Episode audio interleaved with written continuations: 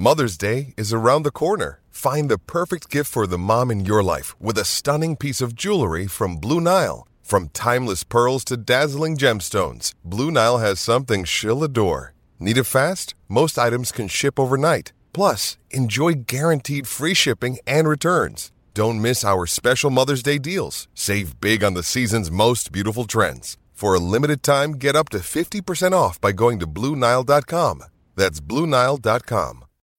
When you need mealtime inspiration, it's worth shopping Kroger, where you'll find over thirty thousand mouthwatering choices that excite your inner foodie. And no matter what tasty choice you make, you'll enjoy our everyday low prices, plus extra ways to save, like digital coupons worth over six hundred dollars each week. You can also save up to one dollar off per gallon at the pump with fuel points. More savings and more inspiring flavors make shopping Kroger worth it every time. Kroger, fresh for everyone. Fuel restrictions apply. Another day is here, and you're ready for it. What to wear? Check. Breakfast, lunch, and dinner? Check. Planning for what's next and how to save for it? That's where Bank of America can help. For your financial to-dos, Bank of America has experts ready to help get you closer to your goals. Get started at one of our local financial centers or twenty-four seven in our mobile banking app. Find a location near you at bankofamerica.com slash talk to us. What would you like the power to do? Mobile banking requires downloading the app and is only available for select devices. Message and data rates may apply. Bank of America N A, member F D I C. What's going on, F P L managers? Welcome to another video from Fantasy Football Scout. It's game week six time. Well, a week in advance, I suppose. But we've just had pretty dreadful game week five, both me and Rob have. So uh, this will be more of a counselling session for us all. If you've had a bad game week as well, you can wallow in our misery too, and uh, we'll console ourselves. I'm joined by Rob. How are you today, buddy? Um, honestly, I think you're trying not to be too harsh on us because we've we've come away with over fifty points, which in a normal game week, you'd probably think that's not a bad score. And it feels like in the past, the craziness of like, you know, Trent not starting and, and you know, Torres didn't get any minutes here and just players coming off injured or getting dropped or like Men, uh, Mendy missing for Chelsea, just lots of crazy things happening. Some people not even fielding eleven players.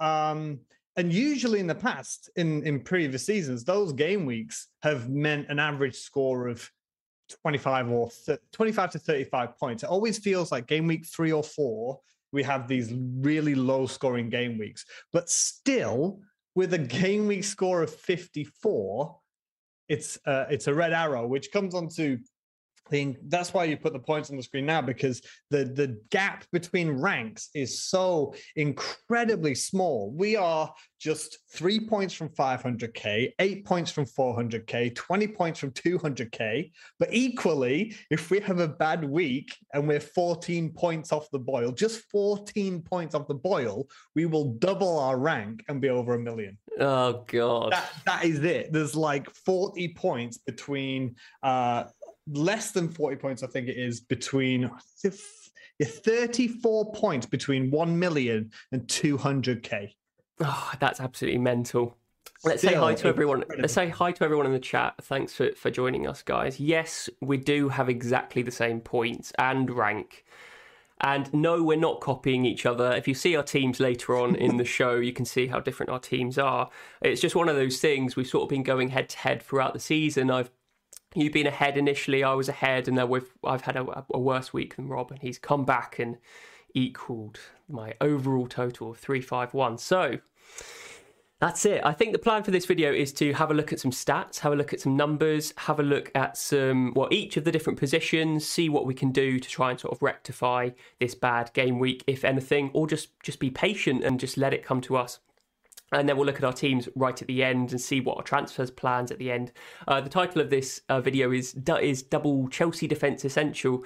It's It certainly looks like Chelsea are really good at this, certainly defensive-wise. People are going to have double defence and maybe Lukaku from game week seven. So that's something we'll consider for sure. But I think we're going to explore every element of, of F P L today very briefly in each section. So hopefully we can be pretty comprehensive. Uh, and let's start off with goalkeepers, Rob. Um, yeah. As you mentioned earlier, there were a few like surprise, um, what's the word, like appearances from mm. some of these secondary goalkeepers. Like Ben Foster appeared, yeah. Kepa. Uh, we had Jed Steele last week in place of Martinez. Martinez came back. Uh, was it Darlow was back for, for Woodman? Uh, he's actually not actually yes. on this chart, but um, yeah. and there was the Everton guy as well. Uh, was it Be- is it Begovic? Begovic. Yeah. What a goalkeeper he was, by the way. Class goalkeeper. Dropped off a bit older, but yeah. So he's not on this chart because he's at a minus four hundred percent X G prevented. So that says it all, really. Not so good in that game, losing three nil to Aston Villa. I feel sorry for Everton, though. They, they do have some massive injury issues right now. So yeah. I'm not going to be as hard on them. But, you know, bless those Luca Digne owners out there, I tell you, because, oh, he's just, I think he is probably the most dividing F P L asset, because he is the, he's the person that'll get you a one as a minus one or a plus twenty-one point week. Like, that's it. That's it, all he does. It's, it's always this, been the case. The it's always yeah. been the case with Dean, hasn't it? Um, but yeah, Everton, uh, I mean, they, they were losing a, a few key players. Richarlison, Calvert-Lewin weren't playing, a number of other absentees. So can't be too harsh on them. I actually watched that game. Well, Pickford and I think Coleman was out as well, so it wasn't yeah. just their attack that suffered, but, you know, also the defence. Exactly. And uh, the other one to mention was Ramsdale, obviously, came in and um, and played ahead of Leno in, in Arsenal. And you can see those two, Kepa and Ramsdale, at the top of the top of the table there. Kepa and Ramsdale, both with one hundred percent X G prevented because they keep kept a clean, a clean sheet. Uh, and obviously, Burnley really didn't really test Arsenal. Tottenham tested Chelsea a little bit more. But here we go, Chelsea defenders, the two goalkeepers that uh, Chelsea have. Uh, I think Mendy's going to play most of the time, but they are incredibly good for X G prevented, apparently. Kepa wasn't so much in the previous seasons, but uh, clearly this this game is just one game in isolation. So um, clearly Chelsea have a good goalkeeper in Mendy, which is surprising because I always thought that he wasn't really that tested. Uh, it seems like he's making a lot of saves uh, compared well, this, to the likes this, of... This, I think, was only last week. When he got, was it against Villa? Didn't he get man of the match? Okay, yeah. Uh, and then obviously Liverpool down to ten men. So I think in a normal game week, um, it would happen. And I think, I don't know if people know, but it wasn't rotation, right? I believe he suffered an injury at the end of his Champions League game. Ah, uh, interesting. So, but for those people who are wildcarding um, and looking at Ramsdale for four point five million, I completely understand. But I did see a quote somewhere uh, where Arteta came out and said something about Ramsdale's going to play two games, and then um, Leno's going to come back. So, me personally, when I wildcard, I'm looking at Raya and Guaita as maybe two possible rotations. I might throw Ramsdale in there because of, you know, if he doesn't play. Uh, but yeah, so I understand the appeal of Arsenal because of the fixtures and Ramsdale because he's four point five, but I did see somewhere similar to what it was, I think it was last year when it was McCarthy and Forster at Southampton, when, you know, Hasan Hussle or Ralph, whatever his, I can't pronounce his name, but uh, saying about rotating those goalkeepers uh, could be a situation next. I don't think Leno's done. No, no. I, I think there's going to be, you know, a little bit of rotation at the start of the season, especially after Champions League games, as you say, uh, little knocks, injuries here and there.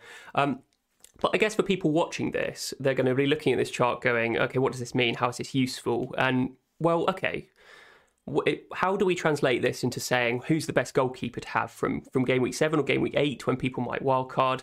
Um, so towards the right-hand side is number of saves per appearance. You want loads of saves as a goalkeeper because that adds to the bonus potential, that adds points on top of the clean sheet stuff. Um, the X G prevented is really an indication of their ability, like how good a shot stopper they are. So further up and further to the right uh, is the best goalkeeper. So Mendy's up there at the moment.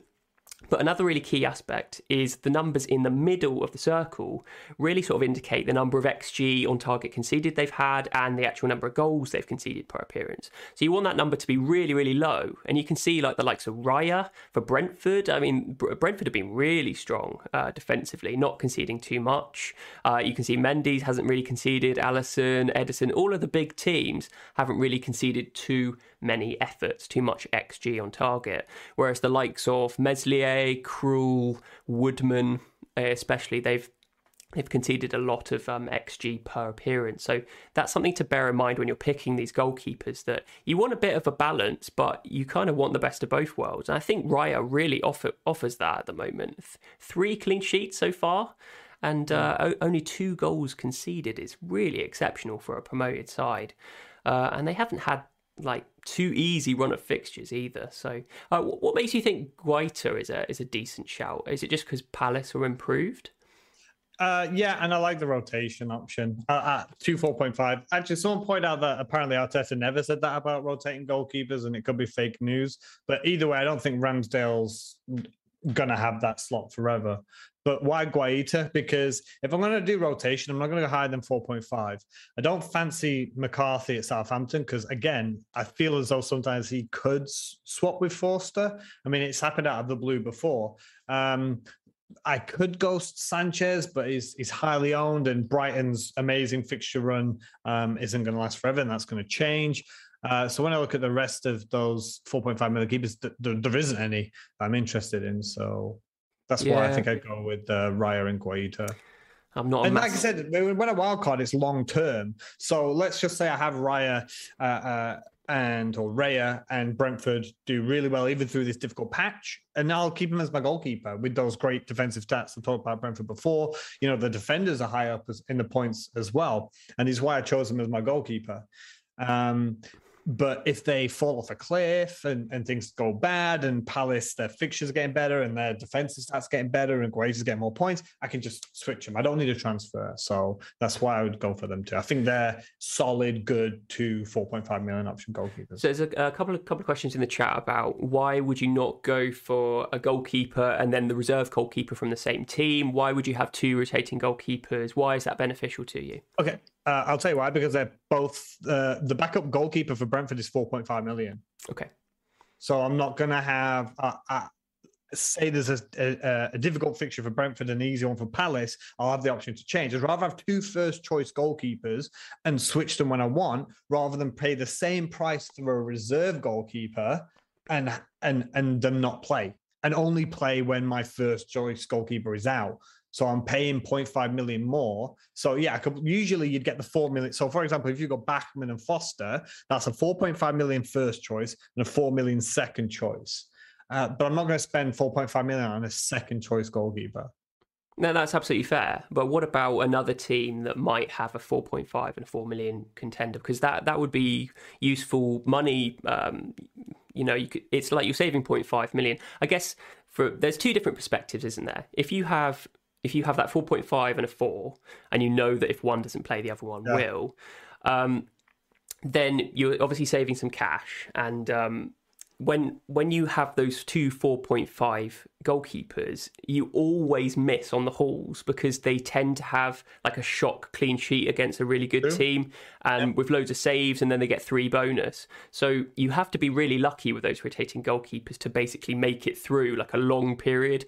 Uh, with the ideal combination actually working out. So it actually makes me physically sick, because I, as I tell you all all the I know, time. Leaving points on the bench. Yeah, all yeah. the time that I but can't... People say it's luck, but I just don't think it is. Like, you know, if, if this weekend I had Raya and Guaita, I'd play Guaita because Raya's got Liverpool, and I'd be more surprised. And I, again, I don't get angry at my decisions. Uh, I, I, sorry, I don't get angry at the results. I get angry at the decisions. I'm frustrated with the decisions. Like, if I play Raya and he keeps a clean sheet against Liverpool th- and he's on my bench, then good job. I well mean, done, uh, buddy. Yeah. You've got a clean sheet against Liverpool. But absolutely just fine. Just the question about why no four million keepers, I'll tell you why, because I've said before, there isn't any. There's only Foster and Bachmann is the four point five and four million option. Steer is four million, but Martinez is five point five. Begovic is four million, but Pickford is five. Uh, Hine and Okonowo at Arsenal are four million. Uh, there's another four million goalkeeper. Uh, goal, uh, there's one other goalkeeper at Brentford who's injured, but the other second goalkeeper is four point five million. Sanchez. Uh, Steele. I could do Steele and Sanchez. Yeah. Steele and Sanchez. four point five. That's a very but, popular combination at the moment. Uh, um, for sure. And if, I, and if I did change, I would go there. But, you know, game week nine and ten, they've got City and Liverpool.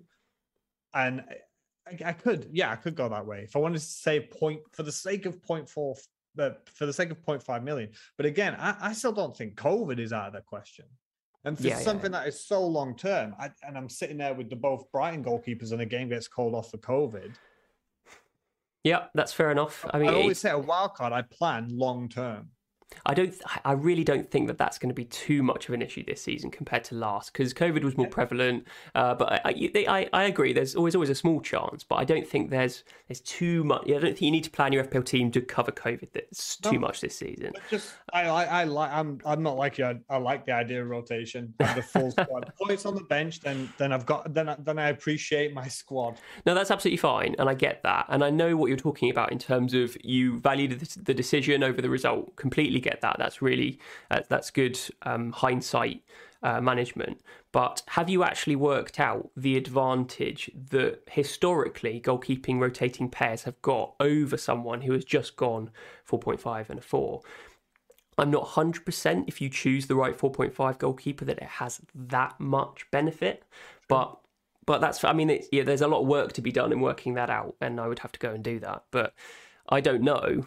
Uh, it, it's interesting. Tomorrow the results. Oh, be great. To, yeah, yeah go and do it. Right, let's move on. Uh, talk about defence uh, in, just in general, because um, it is pretty surprising actually. Uh, some of these, some of these things you've got. Well, this is just expected goals conceded. So um, the the teams that have conceded the most are at the top. Ideally, the the teams you want to target because they're the most leaky. Um, and the teams at the bottom have been the most tight defensively. So you've got the likes of Brentford there, along the sides of Man City and Liverpool. Brentford, Brentford have only conceded two goals. That's the number next to the icon. Man City and, and Liverpool one each. Uh, Wolves are down there, but they've conceded five compared to the other the other teams. And Everton have conceded seven. So Wolves and Everton have underperformed in. Uh, and so have Aston Villa with seven as well. So you've got to keep keep an eye out for that balance of the expected goals conceded and how many goals are actually conceding. Because if they're just, maybe they've got a bad goalkeeper, maybe they're the way they're set up is just tendency to to leaking goals. Then you've got to keep an eye on that. But Brentford is definitely the one that sticks out. Five games, two goals conceded is insane. Um, Newcastle and Norwich up the top there. Um, obviously, Norwich in the second division down, but fourteen goals conceded is insane. So maybe Tim Krul is letting himself down a little bit. The one that's concerning for me is Leeds, and um, as an ailing owner, they are not great for expected goals conceded, and they're conceding quite a few. Surprised to see Tottenham and Arsenal up there as well, uh, and Leicester. What, what are your thoughts about those teams in particular? It's um. difficult to get on the defensive assets with those numbers. I, I said to you last week when we talked about replacing Antonio that I wasn't going to go Rafinha. I've got Rafinha and I wasn't going to go for Bamford because I'm just put off by Leeds. And, and on my my own stream, when I made my predictions, I predicted a, a one one with Newcastle um, because, again, I just don't feel as though they're quite there yet. Um, and I just think that there are better options out there. Just going back to about Brentford, though, um, now we're really going to get a test of their defensive metal um, because I don't want to, you know, disrespect the teams or the accomplishments they've made so far in the first five games, but Arsenal, Palace, Villa, Brighton, and Wolves uh, are not exactly um, free scoring sides. Um, you know, if you're a team that concedes a lot of goals against those sides, you'd be pretty disappointed. Uh, now they've got Liverpool, West Ham, Chelsea, and Leicester. Uh, but Leicester, uh, I tweeted about this yesterday. I, I feel as though Leicester are the most disappointing side for me so far this season. Um, yeah, I agree with you. Yeah, they've been just a shadow of their former selves, and I cannot, for the life of me, figure out why. When they play two up top with uh, Iheanacho, incredible attacking stats. Iheanacho himself was way up at the top of the charts for that. Now they've gone back to the four two three one, and they just cannot. They, you know what it is? It's not even that they can't hit a barn door. They're not even trying to hit a barn door. They are still rock bottom for total attempts, still. So when I say Liverpool, one hundred twenty-five attempts, City, one hundred, Wolves, eighty-two, United, seventy-nine, way down at the bottom is Leicester with forty-three.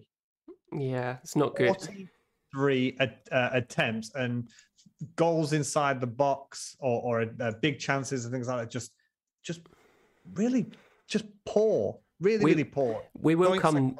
We will come to attacking um, performance later on, so a similar chart to what you're currently seeing just for expected goals. But in terms of the defensive stats for Leicester, they've signed Vestergaard.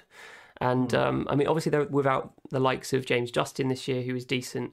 Um, not sure how much defensive solidity he personally added, but um, Soyuncu seems to be having a really bad time of it. Um, big mistakes. Yeah. yeah, so big mistakes. And that's just something that I think maybe is a blip. But I think Leicester in general normally are pretty solid, especially with Ndidi playing. So it's a surprise to see them up there. Um, so I, th- I think it's one of, one of those that you just have to grim and bear it, and, and maybe come back to Leicester later on down the line when their, their form improves. Defensively, they've, they've not been that bad. I mean, eight goals you can see, but that's that puts them the same as, as Watford and Palace down towards the bottom of the chart. Um, but just Newcastle is actually a surprise. Steve Bruce will usually set teams up like a four five one or five four one defensively. But Norwich, like, again, you don't want to be that that that guy that says, you know, the newly promoted sides are going to struggle. But just anyone saw it coming that just this Norwich side is not good enough. It's definitely Operation Target Newcastle and Norwich. Uh, and even Leeds, yeah. I, I'd say. Yeah, you know, people... at the moment, for sure, yeah. People who bought in Ismaïla Sarr probably were, were clued up to that. They, who had Norwich, I think he's got Newcastle and Leeds next. So the three most leaky teams. Um, really decent pick, Sarr. It's, it's a shame that I didn't go for him, but I honestly did just didn't consider him at all over the likes of Traoré, who is completely frustrating everyone. But um, but Leeds, yeah, Leeds is the one I want to focus on. Uh, having there's a few uh, ailings, there's a few. Uh, you know, other picks out there that people might want to get rid of. And uh, I just don't see Leeds keeping too many clean sheets this this season along the likes of Newcastle, Norwich. So I would I'd be looking to sell if it's not, if you haven't got anything else to do in your team. Um, the other one that sort of surprised me was that Chelsea aren't in the lowest tier for expected goals conceded. Maybe that's due to the opposition that they played. That's probably it. Uh, Man City and Liverpool seem to be uh, the best high-profile teams for expected goals conceded. So definitely priorities. There's not many people on Man City, Man City defenders, are there, Robin? Is that because of the rotation risk? Could you say that about Chelsea assets as well? Um. Yeah, you're right. It's about rotation. That's why when I said I'd wildcard, I'd probably just bring in Diaz and get a boring, I'd say boring six points, but you know, when it's low scoring, he'll get bonus points for clean sheets and and, and passes, right? Um, but they've not got him now because they've got City and Liverpool, uh, sorry, they've got Chelsea and Liverpool in the next two. So as great as they are, you, it's why I'm still, I made, when we talked about the rotating goalkeepers I had earlier, Uh, my idea for that is I've I've got an, a good idea for double Chelsea defense, well-balanced squad uh, with a little bit of money in the bank, and it would have a Man City defender in, but it's it's just too early. Yeah. If I'm so Laporte is going to supposedly miss the next game. He should be back for Liverpool, but why would I be spending six million or five point six million or five point five million on a, a Man City defender when they're about to play Chelsea away uh, and then they've got Liverpool? So I think it's just that. If you started the season with them, then they've been great. I mean, I think Cancelo's played ninety minutes for the oh. for the whole season so far, which is is you know very shocking. Um, you could but, you could argue, you know, why bring in a Chelsea asset when they're about to play Man City? I, I think obviously exactly, if, yeah. if we gear up against, you know, ahead of game week seven, which is what I'm planning to do, and Chelsea have a good run of fixtures from then. But I mean, I wouldn't be surprised if Chelsea Man City was nil-nil. Uh, because Chelsea's attack, I mean, it was it was really good towards the end of that game, but certainly against Liverpool, I know they went down to ten men at some point, but they haven't been setting the world alight um, for the majority of the of those high-profile games, I'd say, and Man City might be able to con- contain them. And equally, Man City have sort of, they struggled against Southampton, haven't they? And Chelsea's defence is is imperious, so. Uh, it wouldn't surprise me if they cancel each other out uh, next weekend and it's nil-nil. Um, but who knows? And if you're bold, you could bring in one of those defenders to get ahead of the game week seven uh, transfer swing. Or sorry, fixture swing. So, mm. so yeah, it's not a bad idea, I don't think. But, that but said, yeah, um, what was that? I, I can't remember. But the stat I said last week about Thomas Tuchel or something like, was it? twenty something like twenty-two clean sheets in thirty-five games, but the last three games he's played against City, he's beaten one nil in the Champions League final, two one in the Premier League at City, and one nil in the F A Cup final. Yeah. So, yeah, if I'm leaning towards a team, they're at home, they're they're on fire, they're in form. Uh, you know, City, I said this a couple of weeks ago, City still don't quite look at it. I know they've got a couple of five nil wins, but they're still n- not quite there. Right. Uh, and even though I don't think Chelsea's all the way there, I said all the way back in game week two, I feel as though Chelsea's the team that I backed actually win the title. So if I'm going to bring players in, I might as well back the players from the team that I think are going to be the champions. Okay, let's let's move on and talk about defenders themselves. Let's finish off this defence section. Uh, I've got a chart up here, which is the chance diagram, which just shows the four key attacking um, stats for, for defenders. You've got the small chances created on the left, big chances created on the right, and then the small chances, the difficult efforts in orange, uh, to the middle left, and then the green, the big chances, the clear-cut opportunities, for which for defenders are normally headers from set pieces. So you've got the likes of Tarkowski, me, Matip. That doesn't really surprise me in terms of those numbers. Um, but we're talking about Chelsea. Uh, Marcus Alonso, those snub- those numbers, twelve small chances created, uh, eight small chances, one big chance. Um, I'm sure he's probably got a big chance created as well, but he's off, maybe off that list. Uh, insane numbers from a defender. I mean, obviously we we love Trent Alexander-Arnold, and he is he's um, imperious as well. twenty chances created in the first four game weeks because he didn't play this week. Yeah. Is insane. But Alonso obviously is fantastic. Do you think he keeps his place when... Um...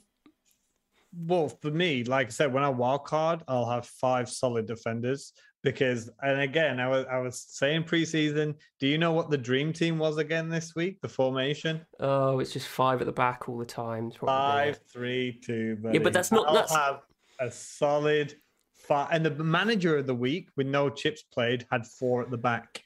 But it, it, I swear to God, like every every game week, it's five at the back. But that but is how not. Many, how many people do you see play five at the back? But that's not. This is the point. The fact is, all of those five defenders every single week are different defenders, so you can't move between all Rudiger, of them. Rudiger, Alonso. I think that. Well, my point is anyway. Going back to Alonso, yeah, he'd be on my wild card. Five point seven. Why not? Because I'd have a good sub, because my squad's more balanced. I told you, when I set up a wild card, I'll have a couple of punts in there and I'll have a full squad. So Alonso would be in there because if he wouldn't play, I've probably got Soufal on my bench to yeah. come in. So, you, you, you're, bringing, you're going to bring in Alonso? one hundred percent? No, no, no, not bring in. When I wild card. Really? I mean, I guess that's not... Why, why is that such a surprise? You just reeled off his stats and told me how good he is. Yeah, I was trying to get you into some sort of trap and then say, oh, which you've fallen into, by the He's way. He's one of the original great wingbacks. This guy, didn't he used to be priced at like six point five million? Yeah, to be, to be fair, as long as Tuchel keeps playing five at the back with wingbacks... Yeah, he's, he's one of the, like...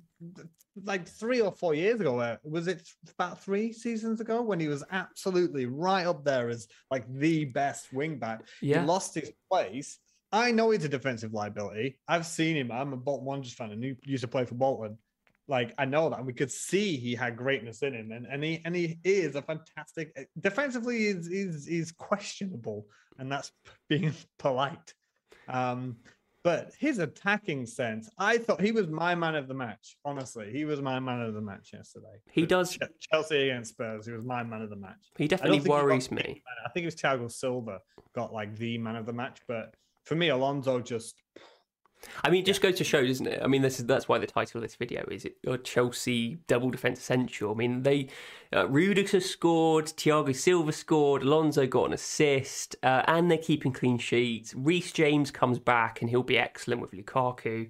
Um, it it's really hard not to own a Chelsea defender at the moment. I'm definitely planning to have it from game week seven, but I also own Mason Mount, which is really annoying. So it sort of blocks the Chelsea double defence because yeah, yeah. he was subbed off at half time, which was absolutely night- a nightmare. So I played the game before and you got him in on a hit. I did. It was an absolute nightmare. Both of my transfers in the last couple of weeks have been dreadful. So it is what it is. I, I think personally, Alonso is a is a big rotation risk because Chilwell is seems to be coming back, and I'm sure once those Champions League games come thick and fast, then Chilwell probably gets a look in, whether or not but he just plays in the Champions why, League. Why, why do you think that? What is Alonso? If you're the manager of Chelsea, right? what has Alonso done wrong that you think Chilwell deserves to now replace him? Yeah, it's a really good point. It's a really good point. And remember, like... who signed Ben Chilwell? it was it Lampard, was it? Right. Um, and also he's Timo Werner. And money, it's not it's not Thomas Tuchel's problem, right? You know, how, how much did Werner cost? seventy, eighty million? A lot. Yeah, and he's a lot, bench. Right?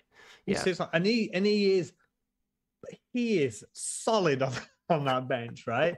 He is absolutely it felt Uh, this is going to sound harsh. It felt like a pity sub yesterday when he mm. came on. It felt like we're winning this game. They're not having any chances. Let's give him a run out. And, and he got an assist. And, and everyone was so happy for him because he got an assist. Uh, well, including you. I had him for like ten, the first ten weeks of last, last season. I'm still bitter about it. But just... He's not Chilwell wasn't his player, and he didn't fit in with his uh, Thomas Tuchel's style, right? So there's nothing just because they paid a lot of money for for Chilwell, and just because he's I don't know maybe because he's English and we we rate him higher, but he didn't even get a, a, a kick in at the Euros in the England squad. Yeah, I mean to be so fair, I don't know why people think Alonso's. That you'll you'll go out and get a, a Rudiger who seems to be the most nailed, or Christensen with some rotation risk, or Aspilicueta. Um, but James was on the bench yesterday, and he's been ro- rotated more than Alonso has. So I don't know why people are more scared. You know, oh, should I get Reece James or Rudiger? But then Alonso's out of the question. I think you just have to, as you sort of correctly said, um, you just don't overthink it. And just pick the best player that's been doing well. Uh, it's a merit- meritocratic society. At the end of the day, people are going to get rewarded for good performances. So it does it does sort of slightly encourage me that Alonso might be uh, a really good choice. I mean, we overlooked the fact that he wouldn't play. You would play the first five game weeks of the season. If everyone knew that, everyone would have been picking him. I from... would have. I would have had him. Yeah, for sure. Yeah, one hundred percent. So uh, why would that change now? As you rightly put. Um, Chilwell has been sort of injured, or that, that's what's been said in the presses. Don't know whether that's... Know, right? Yeah, we don't yeah. know. That yeah. could just be, you know, you know, damaging his pride a little bit if, if um, there was another narrative out there. But in any case, if we're not going to overthink this, bring in Alonso, because he's doing really well at the moment. He's got loads of attacking returns. Is he the highest scoring uh, defender at the yes. moment? Yes, he is. Yeah. Defender, yeah. So... Uh, sometimes you can overthink this and people go, nah, it's going to get dropped and all that sort of stuff. So it is tempting. There is still something in the back of my mind that goes, he's going to get benched as soon as you bring yeah, him in. For sure. So it's one of those. Very, very that's, frustrating. That's why when it comes to my wild card, that's why you laughed when I said I'd have maybe Soufal on my bench that day. But that's because I want the depth. I want to spread the money out and I want to take a chance on getting a really high Alonso return. And if, if he doesn't play, I don't think he's particularly highly likely to come on. Um, so yeah. I, I yeah, that's that's my opinion on that for sure. Why not? Another person wanted to talk. five point seven million. So yeah, five point seven, very decent.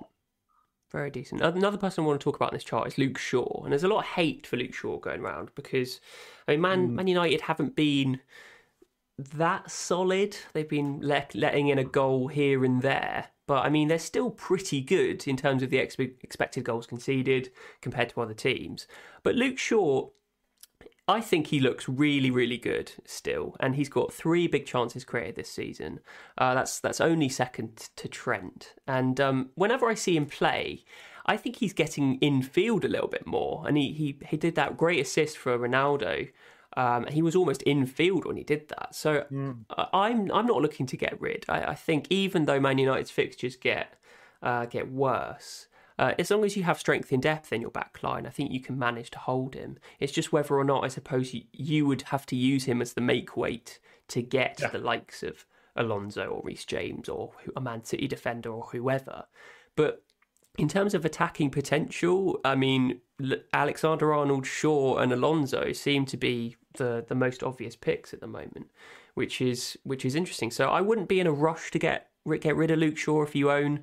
Um, maybe it's a luxury transfer. Um, if you if you want to get on the Chelsea double defence, then use him as a make rate, I suppose, when Man United's fixtures get bad, which is game week seven when they have Everton, but but Chelsea have a good run. But- About so yeah about about Shaw, I completely agree. I think he looks great in attack, but at the end of the day, even with attacking defenders, what's the one thing that you want from your defenders? What end product? No, clean sheets. Are you you you stitch me up there? What's the one thing you want from your attacking defenders? Yeah, well, uh, sorry, defenders, even attacking defenders. You, the the baseline for defenders, you want clean sheets, and then the attacking one is like the huge bonus. And United just aren't keeping the clean sheets. Do you know that they actually have the in the whole league the most defensive errors? Really, defensive. that's that's a yeah, good stat, and that's United. That's probably why they're conceding. Most defensive errors. Because even if they don't concede, um, you know, a huge amount of shots, which is probably likely considering they're a decent team and a possession team, uh, if you do have the highest defensive areas, then that, that's going to give the opposing team a lot more big chances, a lot more uh, decent chances to to uh, to score. So that's worrying. Um, I wonder who the players in question who caused the errors were. Is it before Varane came in, or is it Varane himself? Uh, he actually made a few. I, I, if you were watching the, the game, Varane and especially later on in the game, Maguire made some really bad passes off the pitch, like not even close to to to, to the teammates. It would, looked really dodgy. So I think defensively at times they looked really good, but they made some really iffy passes. But I'll, I'll also point out that Manchester United are also second, uh, joint second for lost tackles as well. So when we're talking about defense, I know that might not be conceding the most amount of, of shots, um, the sort of lower mid-table for that, but in terms of mistakes and errors that they're making, they are second worst for, for losing tackles, um, and they are worst for, for errors.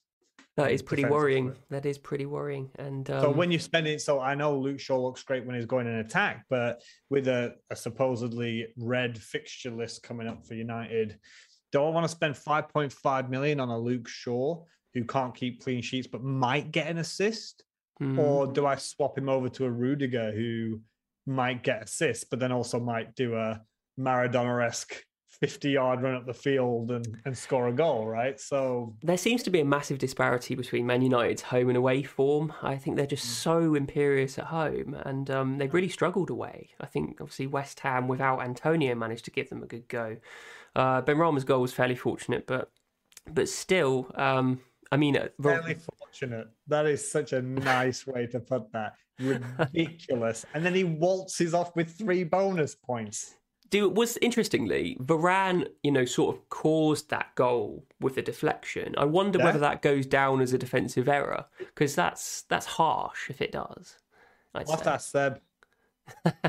He knows which stats comes from which charts this is. So oh, it's it. it's a bit of a pickle. I think for me, just summing up, I, if I if I was, I'd. I'd really love to have double Chelsea defence if I could, if I knew who they were starting. And maybe but it's you not... hate the defence. Like, you're... Okay, let's say you wildcard now. You be honest with me and you tell me, right? Just give me budget. Give me a budget of five defenders, right? Are you going to play three at the back? I'll always play three at the back, yeah. Right. So so you're saying, like, about the defenders, but you'll only... You're, like, not budgeable at all on three defenders. So one of them's Trent. Yeah. Right. So your other two are going to be Chelsea. Yeah, why not? And then and then you're going to have Livramento. Oh, I mean, if I if I wildcarded, yeah, but I mean, you you probably have a four point five in Livramento, but um, so you I, would, you would. I don't think there's anything wrong with that. Why is there anything no, wrong with that? No, just because you're saying about the the defense, but it, it just feels like you're so anti-defense. I just think that there's fewer upside defenders than there are upside midfielders for the price. I think, um, you know, we just said, we just talked about the best three options for defenders, and that was Alonso, Alexander-Arnold and Shaw. Uh, but if you replace Shaw and put in, you know, a Reece James or something, then that, that looks really good with Chelsea's fixtures from game week seven, especially when United's are getting worse. And you've just, you know, iterated that... Um, Man U's defensive solidity isn't that great. Um, obviously, if it comes back and they start having a good run, especially at home, of clean sheets, then Shaw is an easy keep.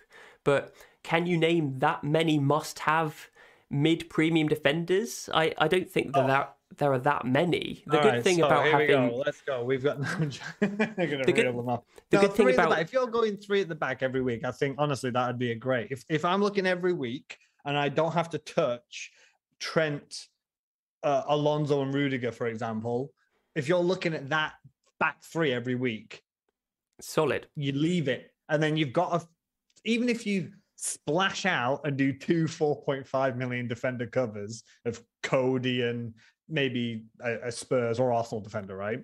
You can go into every game week and just attack your transfers for midfielders and attackers. So yeah, I, I, yeah, I, compl- I don't disagree with, with that play style at all. So, you know, happy every week going in with that defense. Five at the back, four at the back, going out the window, is it, Rob? No, four at the back for sure, mate. I'm tempted with five, I'm telling you. I'll be spending, like, just slightly less money on my defence than I will on in midfield. To to be fair, I think you need four at the back if you're going to have Salah, Ronaldo and Lukaku. I don't think there's any other way uh, to keep Trent along with those three. So four yeah, at the back is probably one. My wildcard doesn't have Ronaldo in it. I don't that's think. Fair enough. That's interesting. We'll talk about right. that later. Yeah, we're talking about the attackers now. So that's a good segue and moving on to teams attacking form. So this is the same chart as, as we saw previously, but it's for expected goals. That's the um, you know the attacking stats, uh, and then the number of goals that each team has scored is next to them. So we've got Liverpool at the top there. They're the best team in the last five game weeks for expected goals, closely followed by Man City, twelve and goal, twelve and eleven goals respectively, uh, respectively. But then you've got those. Oh, it just makes me sad seeing this actually. Wolves up there. Third highest expected goals, two, two, two goals scored, and I'm just, I'm just getting really annoyed. In one game, it was, games. It was in one, one game. It's like if you own a defender, you just play them against Wolves. It's like Operation Target Wolves for defence. Uh, oh, an absolute nightmare! What I mean, this is this is an opportunity for us to have a rant about Traoré and Jimenez. What more could Traoré do in that game to? Video of it, right, when he absolutely rattled the crossbar. Oh, I know he had a, a deflection of it, but he absolutely struck that, and uh, and Jimenez missed that clear chance, the header at the end. And Traoré, yes, yes, I, I was getting frustrated with Traoré's crosses because they were always going over the top. They weren't great, but when he finally got one onto Jimenez's head, and he misses it, and it goes inches past the post. So frustrating. But there was a moment when it was offside as well, but they played on for like thirty seconds, and it was like a Royal Rumble in the penalty area, and Wolves still couldn't put it in. I think this is, I think, first of all, we've got to get credit to Brentford's defence. They were down to ten men uh, to a silly second yellow card. Um, well, actually, when he was walking off, I thought the manager was going to lamp him one because he was about to take him off. I actually just gave him a high five. I was like, no. Yeah, that um, was that was odd because he was about to sub that player he off, was, wasn't yeah, he? And then he he's rugby tackled him. Very silly. Unfortunate. So, fair play to the Brentford defence as well, but if you're going to have ten men against a team right now, you're going to have it against Wolves, and it's going to be great because they just cannot stick it in the back of the net. I mean, it's worth... Did you see the, the players that they brought on? Like, they took off Marcel and I think it was Semedo and put on Podence and... Uh, Trincao. And, uh, and, oh, no, not Trincao. You know, like Fabio Silva, right? So they were literally playing like a three two five or something. It was more than that. They had like seven or eight Yeah, and attackers. They still were limited for shots and chances. So it wasn't just like domination of attacking threat, but they still were limited to to, to basically such a few amount of chances that it was bad. They didn't play well. Huang. Um, Huang was the other guy who came on. Yeah, and, um, and he, oh, did you see his turn? What a fairly decent. I think he's going to start the next game. I really do. I, I wouldn't be surprised. He, no, because he came on and the Bull, as he's known as, um, did a, did some silky, un-bull-like turning. I mean, while. If you're Bruno Lage or Bruno Lage or however you pronounce it, you've got to spice up the team somehow. I mean, yeah. there's they're, obviously they're playing good football because you can see from the expected goals here, you know, they're close to ten. They're clearly doing a lot of the, um, you know, the groundwork completely right, more than all of the other teams barring Man City and Liverpool. They just can't put the ball in the back of the net. Why can't you start Podence next game? Why can't you start Huang?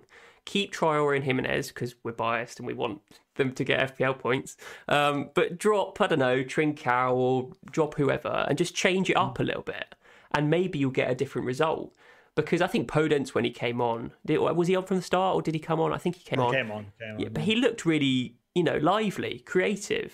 Just just bring some more creative players on from the start and see what happens. You know, you've got Southampton away next, and then you've got, is it Newcastle at home, I think? Yeah, yeah. Newcastle at home. Those are, those are good fixtures. Southampton obviously kept Man City uh, at bay with a nil-nil. So maybe can't expect too much from Southampton, but certainly Newcastle.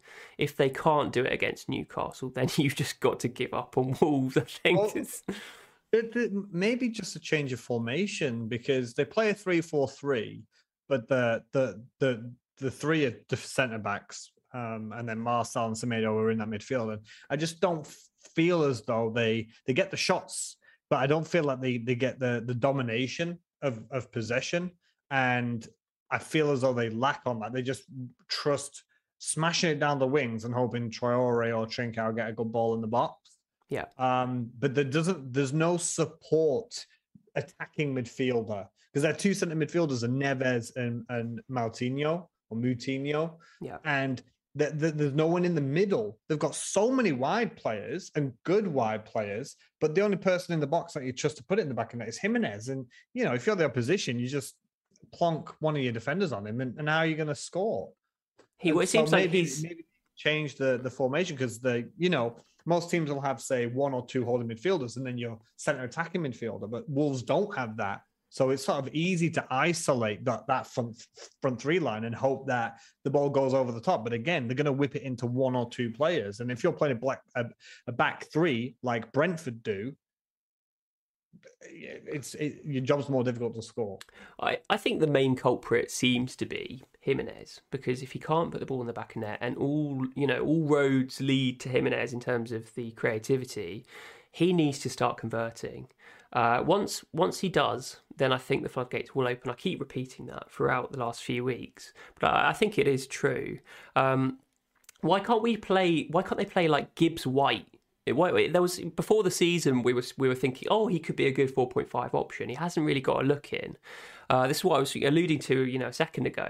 Just change it up if you were Bruno Lage. Just just take out, I don't know, Moutinho or Neves and put in Gibbs White, and, and just change up the team and see what they can do. And uh, maybe it'll have a different result. But I think the fundamental issue is the conversion, obviously, and Jimenez. I mean, the buck stops with him at the end of the day. He has that responsibility to get goals with that side. And, um, you know, obviously we feel sorry for him because he's he's had this head injury.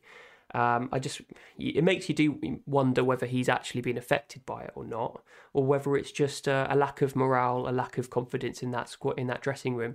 That's that's the main issue. But it, uh, enough Gibbs, about... Gibbs White's not there though, is he? Is he not? Is he gone? No, he's, I think he's on loan somewhere in the Championship. Okay. Recently. Silly comment from me. But yeah, I thought oh, he was but, around. But the, the idea of the position you're talking about is correct. Of getting that other kind of player in there. Okay, yeah. ah, oh, Gibbs White.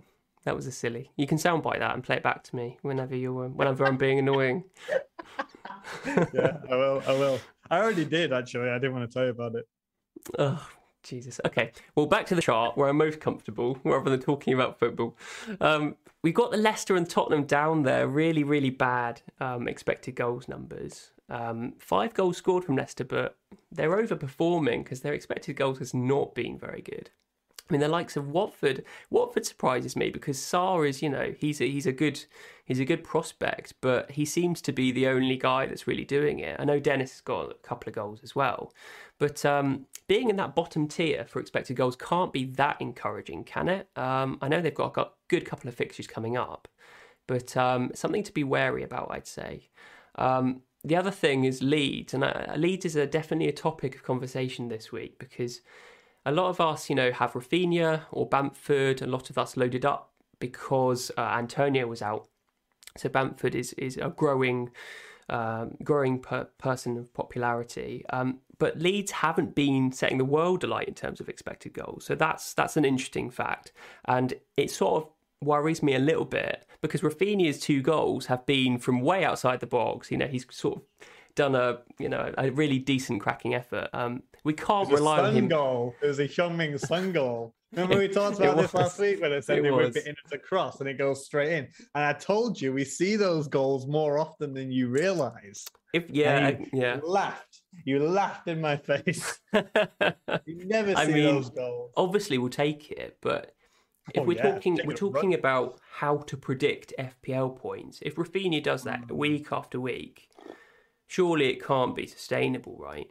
Um, especially from that specific effort. It, uh, he's normally a little bit closer to goal when he, when he shoots. It's so far away. Yeah. yeah I don't exactly. blame the goalkeeper for that either, by the way, that time. That was like, that had some fizz on it, that, that, that, that cross. If there wasn't, if there wasn't another player inter- trying to interfere with the ball, then the goalkeeper probably saves it because he doesn't, yep. he reacts a little bit later. Um, so it, it is what it is. Obviously, we'll take the points um, as Rafinha owners, but something to worry so about. Got Bamford. Bamford had that chance, I think, later on where he, he took a touch and then he kind of scuffed it towards the goalkeeper. But again, Leeds just aren't looking right. I said earlier, Leicester looking well off the boil, but something that I want to talk about Watford now, and you made the point about the two players, Sarr and Dennis, and I know a lot of people are going to disagree, and that's fine. But I still don't rate Sarr as a good option. I still don't. I still don't back. Now, Dennis is a five point two million bench player. He's fine.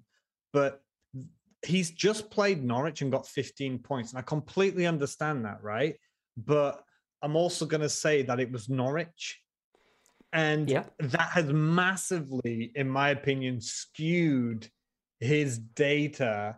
Uh, if you take out the anomalies in players, that's when you get the real idea of their like X G and their ability. Yeah, Not yeah, just yeah. like they, they score five goals in a game and then they don't score for six weeks. That's not five goals in six games. Do you know what I mean? Yeah, like, one hundred percent. I know it's like and the... they did the same thing. Sarr and Dennis scored in the first game week and against Norwich. It's the frequency thing. I completely get that. But... just if I phrase this question, if you could bring Sarr into your team, not using a transfer, not sacrificing any points, if the F P L gods gave you a gift and you could just bring Sarr into your team ahead of Newcastle and Leeds, would you do it? Yeah, I, exactly. So it, it I would, yeah. Yeah, so I think a lot of people will do that because of those two fixtures. I do get your point about caveating. Um, he's not just become an immediate and crazy good option because he's just had one good game against a weak opposition. So the longevity of Sarr is obviously in question. That's what we're saying. Not he's not a bad option for the next two games. Uh, so I do get what you're saying. It's the same with Traoré, though. Traoré's blanked for the first, you know, whatever games, and then... He, we just need Traoré to have a fifteen-pointer against Southampton or Newcastle or whoever it is. And then, you know, people will be like, oh, bring in Traoré. But it's just one of those things. I think Sarr is a great option. Um, it's just something to something to worry about with Watford, I think. Uh, the expected goals, they're, they're in the lowest bracket. But as you say, it's the last five game weeks. It's not the most recent game week, which they clearly had a good game week. So it's what it is. Yeah, and people mentioning, you know, bringing up in the chat about when he scored like three against Liverpool, but that's all he did. I just want to point out as well, again, it's not frequency.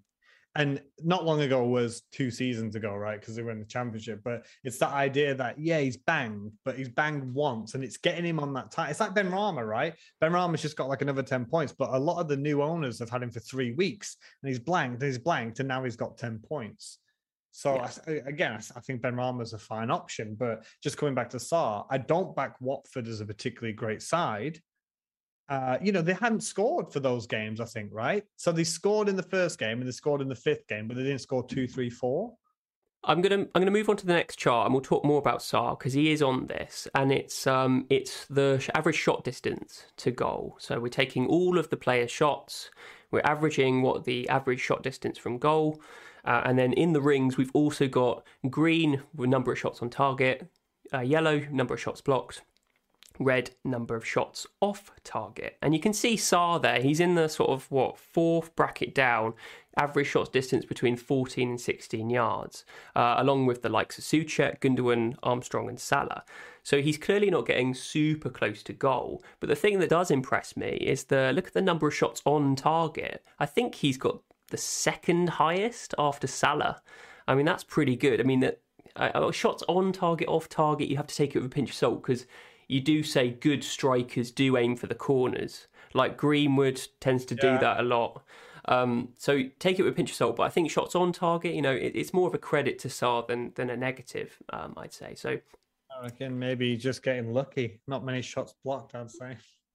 Well, no, no, no, no. You can't be getting lucky because, you know, when you watch someone like Greenwood, so Greenwood hasn't got many shots blocked either. He has that shift, that ability to to move the ball oh, yeah, from left or right and then have a clear line of sight to the goal, and then he'll have a shot and it's either off or on target. That's a real ability, and presumably Sarr has exactly the same. Um, so, I mean, a lot of other people, like the likes of Souček, particularly Gundogan, and Traoré's had a lot of shots blocked as well. That's something that may be a negative. I mean, Mane's the worst for it. twenty-four shots and half of them are blocked. Just maybe seems like he sort of dithers around before he gets that final shot off and the defenders can swarm on top of him. Um, another interesting point about this is Cristiano Ronaldo's average shot distance. And I guess you could sort of work this out by watching it anyway. I mean, most of his goals have been sort of tap-ins from goalkeeping errors. But um, I wonder whether that will continue, because if it does, um, he, he basically falls in the same bracket as Calvert-Lewin, just an absolute goal hanger. And he's... Oh, I want to sound by that one. Ronaldo falls into the same bracket as Dominic Calvert-Lewin. No, I mean it in terms in terms of the proximity to goal, because Calvert-Lewin is definitely up there for. Um, oh yeah, no, I know for proximity. Just, about Sarr though, the, what what it is with like Sarr and Greenwood, we call them curlers. Yeah, yeah. Whippets, right? Like they they've got that ability to take a touch and put a proper curl on it and top corner, and it's either going to be on target and goal or off target and uh, and wide, right? So I, I completely understand what you're saying. Sure. Yeah. So, yeah, another thing to think about, and there's a lot of people saying this in the chat, that the people, the, the players that are, ch- are shooting from pretty far out, Fernandez, Rafinha, Traoré and Greenwood, that's something to worry about if you've got, if you haven't got like an expert finisher, and Traoré is there, and that obviously worries me. Um, mm. He does have a powerful shot. We know that Fernandez can put the ball in the back of net from, from eighteen yards, and we know that Greenwood can do it anyway. Uh, but he's moved out. So since I did this chart last week, and he was actually much closer. So so since that, he's actually moved out a little bit, which is interesting. Um, but Rafinha, we were talking about, you know, he was shooting from pretty far away. His goal was from far away. He got lucky. Um, well, I mean, you know, six of one, half dozen the other in terms of luck, but... Well, we're talking about if you shoot from far away, you need some unexpected things to happen in front of you for that ball to go in, I always think, unless mm. it's an absolute pile driver. So it is something to bear in mind when you look at this. If that player isn't an expert finisher, then it's he's probably not a good pick, and it does make me worry about Traoré uh, in particular. And Jimenez um, sticks out on this one. Look at that sea of red. Shots off target, not good. One shot on target since the start of the season is an absolute travesty. And um, it, Harry Kane, that puts him in the same bracket as Harry Kane. it's it's not good. It's not good. Souček is an interesting one. He's sort of crept up into the stats recently. Uh, I got. I don't even know what price he is. Is he someone that? I think he's took a drop. I think it's five point nine now. five point nine, so he was six. That's interesting.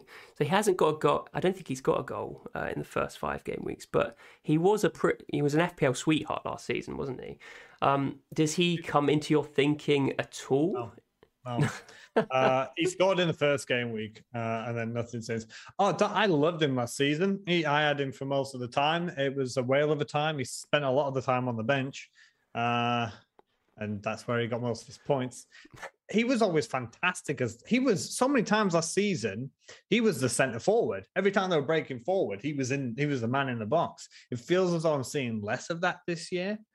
Um, yeah, I no, think he's just five point nine. No, it's, it's not in my thoughts. I'd rather just go up zero point five or even. I'd, I'd rather even go have a punt on four nows. Really, Six. over over Man United, uh, over West Ham, uh, over the other West Ham assets, I should say. I mean, yeah, there are other cheaper options like the five point fives out there, like Conor Gallagher, who's probably even a better option. But mm. I mean, it's just something to to monitor, because Souček, we know his F P L pedigree; he has been pretty good. Um, if he starts getting a few goals here and there, there might be one to jump on, considering he's got the good underlying stats to back them up. Adam, it, it, go on. It's the idea of tripling up on West Ham. Would you triple up on West Ham? I mean, I've just moved three of two of them out. um, so it's no, yeah. uh, I wouldn't. So, exactly. And, you know, most people have got Antonio and a lot of people have got Souček. Are you going to pay five point nine? You mean Sufal, right? Sufal. No, Su Sufal. Yeah, sorry. Yeah. Would you then bring in Souček?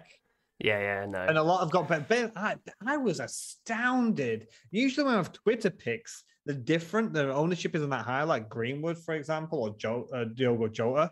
But Benrahma is thirty-one point three percent owned.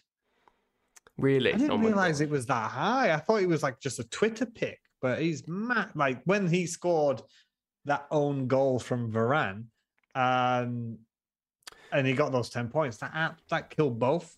That killed both of us. That. I think it was start of the season, wasn't it? Because Antonio and Benrahma had two really good yeah. games right at yeah. the start. And obviously, you're going to get transfers in from game week one, where there's most players active. But then he does it again in game week two. I think he had like a million. They, I think they both had a million transfers in in one particular game week. So that's probably why he's so well owned. Um, then he goes, of course, to blanks in the next two when everyone brings him in. So typical. But, you know, it is what it is. Um, Jota is another one on this on this chart who really frustrated owners. I mean, has frustrated owners for the last three game, game weeks. And I personally feel pretty fortunate that Tsimikas has sort of blocked me from bringing him in, because I would have definitely fallen into that trap. I don't think it even is a trap. You know, it's just outcome. I think he's missed a few clear, clear-cut efforts, and um, he, he is still really good option, irrelevant if, if Firmino's around or not. This might surprise you. How many points has Jota got this season? Uh, uh, I, I think he scored. Did he score in the first two, or did he get get points in the first two? So I'm going to guess like I don't know, twenty, something like that. Very close, twenty-three. How many points has Tsimikas got? He got more. Uh, so.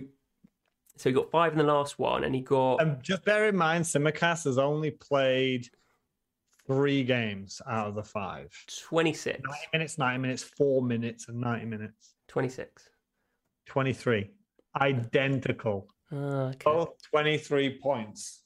Interesting. Uh, and you were lucky, because you, when we talk about our teams later, you got those points. I did predict that I felt Tsimikas was going to play, and people...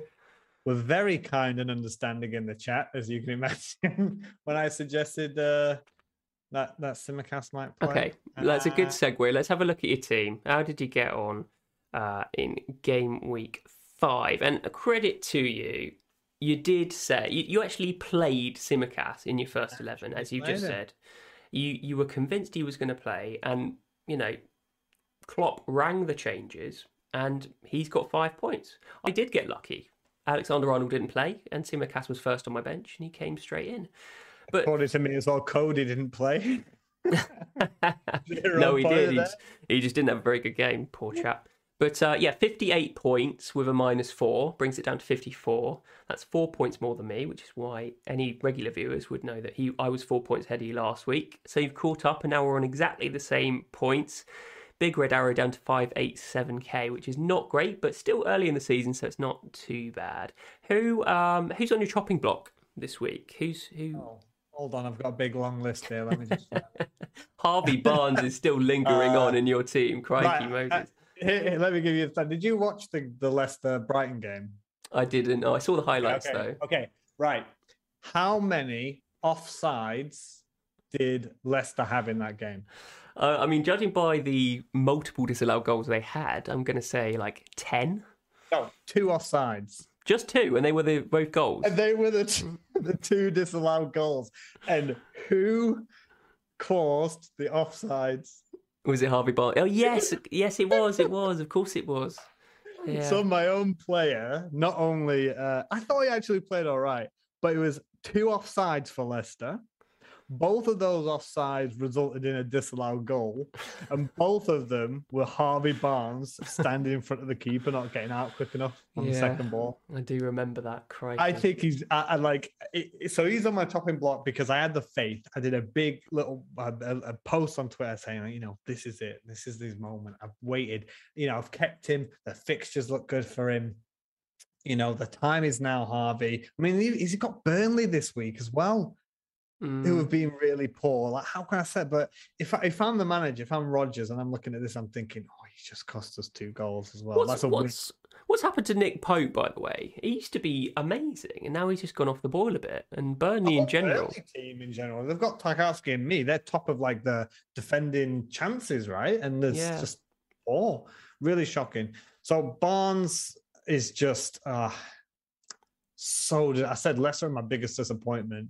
You know, Harvey was so good last year uh, before his injury, and he did honestly play all right. As the game went on, uh, Leicester massively improved after they went two goals down, which is which is useless. Um, but they've been so poor this season. Um, so, I mean, he's obviously on the chop. But I'm not going to do anything yet because, obviously, Trent is supposed to be back for the ne- for the next game. I would hope but I don't so. want to make any moves, and because I, I might have to bench man. I, I, I think my time with Tsimikas is past. Um, but we also have to wait on Rafinha news because uh, that hip injury to make sure he's all right. Uh, my initial thoughts. Oh, we'll talk about the Blessing later. Let's just do a review. Uh, Captain Salah, no brainer. Soufal came off my bench for Trent. Okay. Um, so obviously I would have had Trent in there instead of Soufal. Um, Captaincy picks seem seem to be working really well in terms of picking the most obvious premium asset at home. It seems mm. to be a really good rotation at the yeah. moment. I think I thought... I've only blanked once, um, which was Salah, I think, in game yeah. week two. I think yeah. it might be the same for you. Um, yeah. But still, like, that's one thing about this season that has been working out, is just go with the obvious pick at home.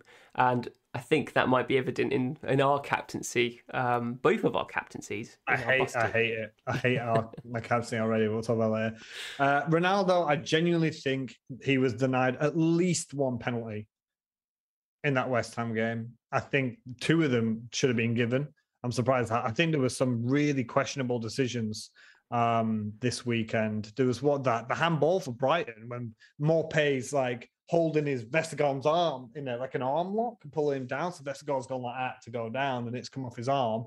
Um, I think there was one at possibly at Norwich as well. And uh, but the two, I think Man United were quite unlucky to not get a penalty there. And then obviously quite lucky to not give one away, because apparently when Wan-Bissaka wiped out, I think it was Souček, Souček was just offside. Um, so Ronaldo could be maybe unlucky to get those points.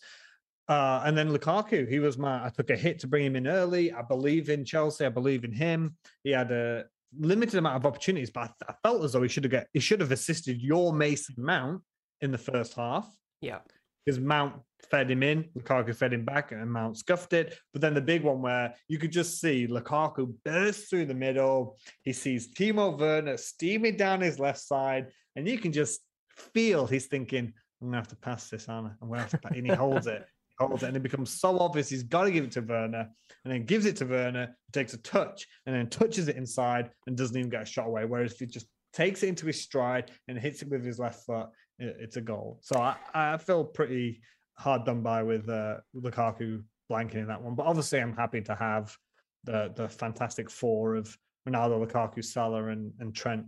That must be really nice. I am jealous of you uh, having Lukaku over me. Yeah, but, but I look think... at the rest of my team. I've got Traoré, Barnes, Cody. Exactly, that's the sacrifice you have to make. And it'll be, presumably you are wildcard in game week seven, so you can sort it out then. But mm. um, just shout out to Mark O'Leary in the chat. He's saying, chaps, you're averaging seventy points per game week. And that's a really nice way of thinking about it, isn't it? Because there's there's always that mindset. If you can get over sixty points per game week, then... You know, you, you that's like the average of top the top ten K, isn't it? That's over sixty get. So obviously you're going to be it's going to be fluctuating um, throughout the season in terms of the average score. So that might bring it down if we have a few rubbish game weeks uh, as a just as a collective. But uh, it's nice to think of it that way. That's a nice positive, even though we've had two big red arrows. Speaking of points, someone had mentioned, I think he's on Twitter, isn't he? That Teddy Bears, the guy who won it last year. Yeah. Uh, someone put, put, when we said about the rotating four point five goalkeepers, someone in the chat mentioned that he won it last year and he did that tactic, and he said he got it something like an extra twenty-five points by doing that. So, interesting. Ah, that's good. But apart from my game week, you know, fifty-four on a on a normal game week actually isn't that bad. And in a game week where Trent doesn't play, and I've got a defender with zero points, a defender with one, a defender with two, two midfielders with two and a two, and a striker with two. It's not bad. It's one below the overall overall average. So it would have been horrific if I didn't get that Salah twelve-pointer. Absolutely. Completely but concur. That's, that's what your captain's for. That's why it's arguably the most important decision you make in a game week. Let's move on and talk about your bus team for game week six. We've got a four four two up here. Uh, Ronaldo captain, Salah vice. Go on. You can talk about why you hate Ronaldo captain because of the four points per goal and all that rubbish. No, no, no, no. Okay, yeah. So in truth, it is true. Usually I prefer uh, captaining midfielders because they get extra points um, for things like clean sheets and goals and stuff. That, yeah, one hundred percent true. It's the effective ownership now, Ted. A big thing that I had in pre-season where I didn't start with Bruno and Salah. I felt one or the other um, because I just cannot fathom and cannot stand the idea of having a, any player, let alone a, the joint most expensive player of like a Salah or Ronaldo in my team where they end up working against me. So pre-goal, I saw Ronaldo's effective ownership for my rank was like ninety-five percent, which means I could have a happy celebration that yeah. he scored a goal. A very small celebration for a yeah. small game. And then I realized that actually as soon as he scored, his ownership went up to like one hundred five percent, which meant, which meant that anything else that he did in that game became a negative. And Salah's effective ownership, I think, it, it, last week was at one hundred sixty-two percent for my... For, for our rank, one hundred sixty-two percent ownership, which of course is fine because I captained him. But Salah and Ronaldo, pretty much every week, are always going to be over one hundred percent. And I just always feel as though that having that player in your side who's always going to work against you always just feels counterproductive. So it's true. If I get rid of Ronaldo on my wildcard, then I could potentially have a player who's going to nail my rank when he bangs every week. That is true. But I've got to trust in the players that I'm going to use to try and cover him or beat him, like Lukaku, for example. Because Lukaku's ownership in our rank area of, let's say, around three to five hundred K is thirty-one percent, thirty-two percent. In the top ten, it's twenty-three to twenty-four percent. So if you've got Lukaku, you can sing and dance all day long when he gets you a return. But when you've got players that you've got, so we, we're not captaining Salah this week, and I, and, I, and, it, and it haunts me because it's having a player that I've got, I might as well just get Mane. I might as well just do a Salah to Mane move, and then if Salah gets a goal and then Mane gets a goal and assist, I win. I or whoever I bring in to bring in Salah, I, I, I win. It, I just hate the idea of having a player in my side, and people just still nail me for it in the comments every single time. And say, yeah, you go and sell Salah then, and you do this. You it just look back at game week one when everyone was singing and dancing with the high scores because Bruno banged and Salah banged, and they had those. And then they looked around and thought, oh, I just got eighty-five points, and I'm not even in the top million. What? Yeah. eighty-five points in game week is absolutely phenomenal, and I'm not even in the top million. You needed, I think it was eighty-eight or eighty-nine or ninety points. And it's going to be the same thing. People were celebrating. Yeah, Ronaldo's just got a goal. Fantastic. He's my vice captain. Yeah. And they, and, and they do it. And so it yeah. means nothing to your team. Points at the end of the day do matter, but points to, to increase your rank is what the most important thing is. And so I, I, I, I'll just sell Ronaldo, get Antonio back in and, and hope my money elsewhere, players elsewhere, beat Ronaldo. It's, it's as simple as that. And I know people are going to disagree with it. So I completely, I completely get what you're saying. I completely, yeah. Honestly, it comes down with that. Like if, if I'm looking at effective ownership of Salah, one hundred thirty, one hundred forty percent, if he scores a goal, let's say gets ten points, it's going to be like six points against us, which is true. If you don't have him, it's even worse. So it is protecting against rank in that sense. So, so I, I completely get what you're saying in terms of, yeah. But uh, obviously, like you don't want to play with an overall uh, effective ownership of over one hundred percent because then whatever happens, you get a red arrow. But I think there are two elements to F P L. There's playing the ideal strategy, building your team, putting the ideal transfers in and whatever. And there's actually enjoying the football. There's watching the football and experiencing the result of your F P L team. And what you're alluding to is the fact is that if you captain Ronaldo and Salah's effective ownership is over one hundred percent, you then can't support your own player because you will get a red arrow. And I completely get that. But in terms of the other side of things, about playing optimally, Salah's probably going to get on the score sheet against Brentford.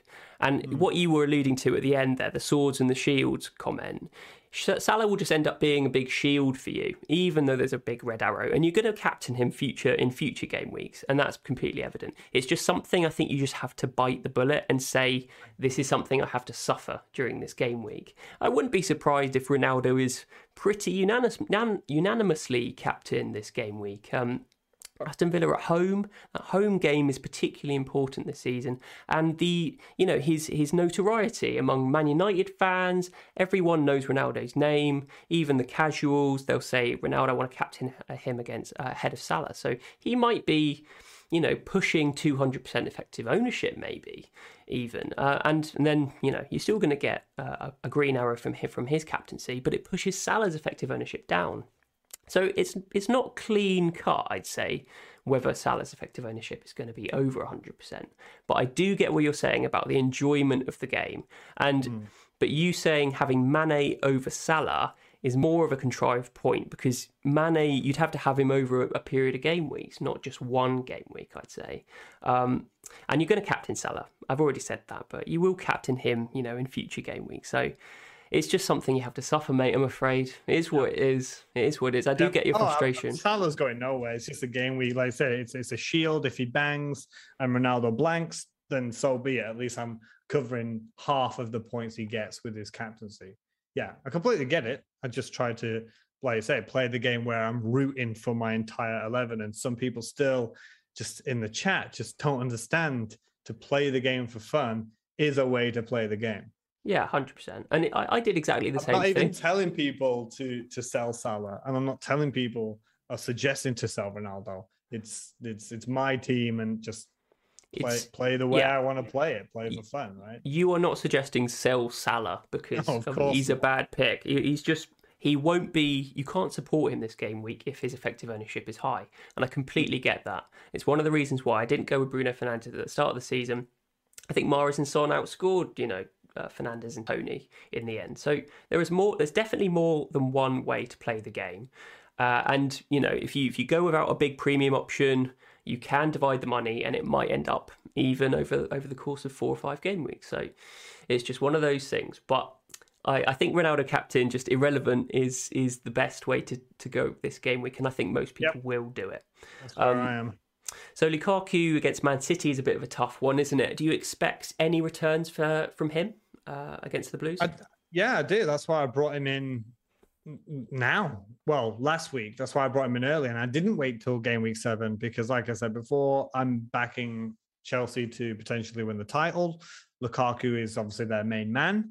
Um, I didn't have any worries he wasn't going to play against Spurs. I don't have any worries he's not going to play against Man City unless there's an injury, which I can't predict. Um, and like I said before, the record, I think Chelsea's won the last three against City.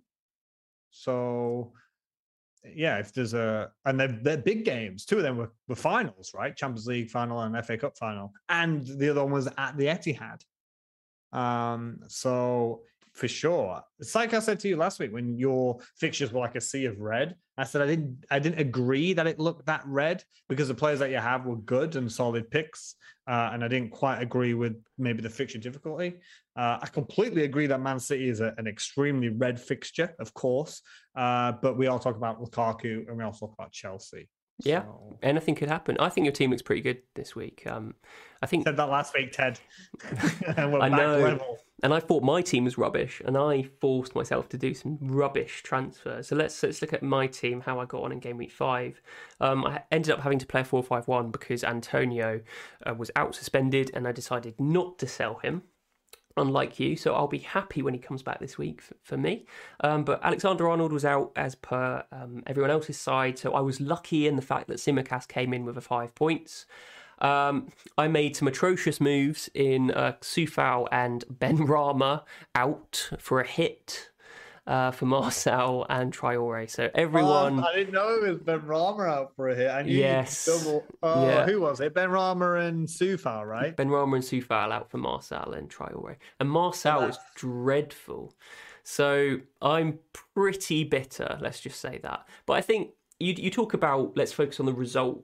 Not not to focus on the result, but think about the decision. Mm, uh, the yeah, likelihood oh. of Benrahma scoring against a Man United side without Antonio in the team, fairly unlikely, but yeah. it happened, and it happened in unusual circumstances. So definitely won't begrudge Benrahma owners those points. I'd be celebrating it just as much as the next person. But in hindsight, silly moves from me. Uh, I just hope, I fingers crossed, that Traoré can get on the score sheet in the next two, because... Otherwise, it will just go down as a really, really bad transfer. Um, I thought Wolves were pretty solid defensively uh, before the game at the weekend, so Marcel looks a bit silly as well. The main reasons for doing those moves were actually to um, plan ahead and be able to do Ronaldo to Lukaku in game week seven and Tsimikas, eventually get rid of Tsimikas and upgrade him to a five point seven. And that will be either Alonso, Reece James or whoever. And I'll be pretty happy with that back line. It means I can probably bench Ayling and Marcel most of the time and have a have a back line of Alexander-Arnold, Shaw and a Chelsea defender. Uh, the one that concerns me most of all is probably Mount. And uh, he hasn't been that great for Chelsea. Obviously he hasn't played and he wasn't great in the first half. Um, in, in the most recent game, but I wonder whether he was subbed off because he wasn't good or because of a strategic shift in shape, because Kante came on. So what, what are your thoughts about that, Rob? Um, do you think it was a strategic change? Hopefully it was. Oh, yeah, for sure, for sure, strategic. And uh, Kante was having a bit of a knock a while ago, and, and for me, honestly, he is the best centre mid in the world. People now say like Jorginho or some other players. For me, if I was to make a starting eleven, if I was to get a football team together of any players in the entire world, Kante would be in my midfield for sure. Um, so I don't think, I still think it, I still think the first choice is Havertz and Mount behind Lukaku in that kind of attacking triangle. I think you've just been unlucky. He's played so much football last season and he played so much at the start of this season that I still think he might be lagging a bit from his Euro campaign in the summer.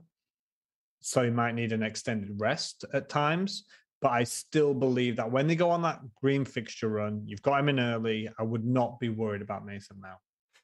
Uh, he, I think he's going to do better in the easier fixtures. I mean, he has to. Yes. When the goals start pouring in for Chelsea, he will definitely be amongst them if he starts. I mean, I do worry about the rotation, but... I mean, he's generally generally considered as, you know, first eleven. So I don't think I'm going to start worrying just yet. But just two two things about your side then. So first, you said get rid of Tsimikas. How dare you? He came into your team and gave you five points. You respectfully removed that gentleman. uh, the second, what are your thoughts on Greenwood? Because people were saying, like, oh, I see he's not rotation risk. He's always going to play, but... You know, I've mentioned before, people said about Son being lucky, but I think Greenwood has been extremely lucky with the goals that he's got this season. His assist last week, I didn't even know he got that assist where he took a shot, it took a deflection, the goalkeeper spilled it, and then Ronaldo tapped it in. Yeah. I and think that's there's... an assist. Yeah, I think generally... Is he on a chopping block? Uh, he's not. He's certainly not on my chopping block at the moment because he's playing. And as long as he continues to play... Uh, that right wing position. Um, he might have been taken off because he hadn't had a good a good game, and Lingard and Sancho came on. So obviously that rotation is there, uh, you know. And Lingard scored as well, so he he might be vying for a start. But I mean, you mentioned the luck element there, uh, like he's overperforming his X G, and that's completely like legit argument. But he mm. is notoriously excellent. He's an excellent finisher, and um, he's always. Every season he's played, even though he's had limited number of games, he's proven that he can overachieve his X G like Messi, like Son. So I'm not too worried that that's going to fall away too much. As long as he gets chances, there's always a chance that he, he uh, puts the ball in the back of net. But so, do you think rotation or dropping is... Because Sancho didn't start this game. I don't think Sancho's going to be on the bench for a um, long time. When he came on, did Sancho set the world alight in that game? I don't think he was I think that good. Like twelve minutes. Yeah, I know but he got twelve not. minutes. But... You know, you say it's getting into teams on merit. is, and with having Pogba being on that left wing slot, whilst you have McFred as the holding players, right, and Bruno in front of them, and Pogba on that left wing, but is Lingard not trying to play his way into that side, because he's stayed and he's coming on and he's scoring goals late yeah. in the game? Maybe, so I'm not suggesting that Lingard's going to take Pogba's slot. He could take Greenwood's slot. He might not take any slot, but this, some Sancho and Lingard and players like that, and when Cavani's back fully fit, you, you're going to have a very unhappy squad if you're just going to stick with the same players. And these are big superstar guys that I just see more and more of Greenwood's minutes being gobbled up. I mean, you could say that about multiple Premier League sides. We talked about Chelsea earlier. You've got an eighty million pound forward sitting on the bench. You know, he's not happy about it. From that manager, though. Yeah, I get it. I get it, I get it, I get it. But, I mean, I think it's a meritocratic society. If Sancho isn't doing as well in training or he hasn't proven it in matches, then he's less likely to get on the pitch ahead of Greenwood, who he had one quiet game in every single other time. He's had an attacking return. And he looks decent. Like, I think Greenwood looks decent. I, I, I think sometimes we think too much about fantasy football and getting returns rather than football. Yeah, of and course. It's yeah. like, I know he's getting returns, but like, just because they get a lucky assist in fantasy, like with that Ronaldo one, that doesn't equate to United's coaching staff looking at that thinking, wow, Greenwood's had a great game because he's just got an attacking return and three bonus points. And also you can see that his minutes played are getting fewer and fewer. ninety, ninety, eighty-nine, eighty-four, seventy-two. Mm, clutching at straws a little bit. I think it's that last game, which is the one that worries me. Um, I do get what you're saying, though. And um, it would be great if, if, you know, if actual football managers could think like that, because it would uh, help us all out in the predicting so starting lineups. Attacking bonus points. Get him in. No, but I mean, Greenwood, yeah, he's staying in my team as long as um, as long as he keeps starting. And then, no, I mean, yeah, definitely. I'm just asking, just seeing if he was on your... And then he was he's pretty decent impact sub as well. But yeah, I think um, once, once Man United's fixtures get tough as well, that probably... you know, is another reason to get rid for someone else at some point. Um, let's have a look at how I'm lining up for game week six. And we've got a three five two. None of this pesky four four two nonsense. Oh, four five one, your favourite formation. Oh, to, to be to be fair, yeah. That you was did play rubbish. A four. I, not even I have played four five one this season, Ted. Yeah, but that. It was out of necessity, Rob, as I keep telling you. Sure. With... Yeah, yeah, you keep saying that. That's fine. You chose your eleven, I'm just going to say. I right? did, I did. It. So Alexander-Arnold hopefully comes back into the side against Brentford. Um, Sanchez against Palace, you know, normally that would be a pretty good fixture for a goalkeeper, but Crystal Palace, they've, they've sort of moved up the ranks a little bit in terms of their expected goals, in terms of their goal potential. Uh, they look fairly lively, so maybe... Well, I mean, hopefully Brighton can keep a clean sheet and get some. Get, he can get a few save points, but um, otherwise it's probably not a great fixture. Shaw against Aston Villa, that's great. Southampton, hopefully Wolves do get a clean sheet against um, Southampton, because Southampton have not been scoring too many, but it's been a pretty solid game between their opponents. So we'll have to see, but uh, Traoré has definitely got to do something at some point. I mean, come on. It's painful. I, I hate that I made a preemptive transfer, but I really wanted to target the two home games for Wolves, the one at Brentford, which was a travesty, and then we got the Newcastle one after this. Um, but yeah, Antonio... When does it become, when does it become with Traoré and Wolves, when does it become the point where... So I've still got Barnes, which is... I'm in the same situation with Traoré, right? And they are, he is improving, Barnes is improving, and Traoré and Wolves are unlucky, but when do we... get to that point where we say enough is enough, and then we, I know it's going to be Sod's law, and we transfer him out in like game week eight or game week nine, and then they bang with it, and I'll just want to delete my team. I but think, yeah. When I... do we get to that point where it's not unlucky anymore? It's just not doing the business. It's just not clicking. It's just not right, and I just just take my money and put it elsewhere. and just leave Wolves alone? When is that point for you? Yeah, I think that's a it's a really good question. I Wild think a lot, card probably for me. Wild a lot card, of people will a lot of people will be asking that. I've done a piece of work on this actually about the variance and how you can predict it. And um, you know, some people think it's pseudo numbers, pseudo science, pseudo maths, but um, when we looked back at last last season, there were six game week cycles where if a team massively underperformed in six game weeks, then the next six they would typically overcompensate and overperform. Balance it out. To balance it out. So it will be really interesting what I decide to do. Maybe after six game weeks, and Wolves have had this massive uh, negative X G delta, and you know, I don't follow my advice by keeping Wolves assets and they completely overperform in the next six, I'll kick myself. So I think I'll probably keep Traoré for the long haul. And, because and, um, it's not expensive, right? Six million sitting in your team with good fixtures. You know, if, if he had a fixture run of Chelsea, Liverpool, Man City, you'd probably think, right, I'll sell him. But the fact that they've got, quote, good fixtures for like the next five, six to ten game weeks, I think for six million, it's worth just set it, set and forget, and just use your transfers elsewhere. You know, like I think I might wait for that double figure re- return and then, and then sell it, and then get rid. That's it. That's all he's going to do. He's going to get one big return, and we'll insta sell him after. Martin Boyle in the chat: Traoré equals even a broken clock yeah. is right twice a day. Love that. I, I also like the other comment that says Traoré at least has the stats. Barnes out here stopping goals.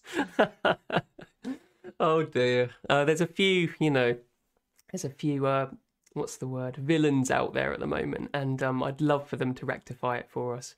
It wouldn't be good if Barnes, if everyone sold Barnes and you just kept him through necessity and he just got, he got a double figure haul next week. I could have sold him, I could have sold him uh, instead of Uh, maybe Grealish, or if I didn't. Well, I mean, you you had other priorities and all that, but uh, or I kept thinking because you know it, it, it, Brighton and Burnley and Palace are the three. So obviously he's just finished Brighton. He's got Burnley and Palace in the next two.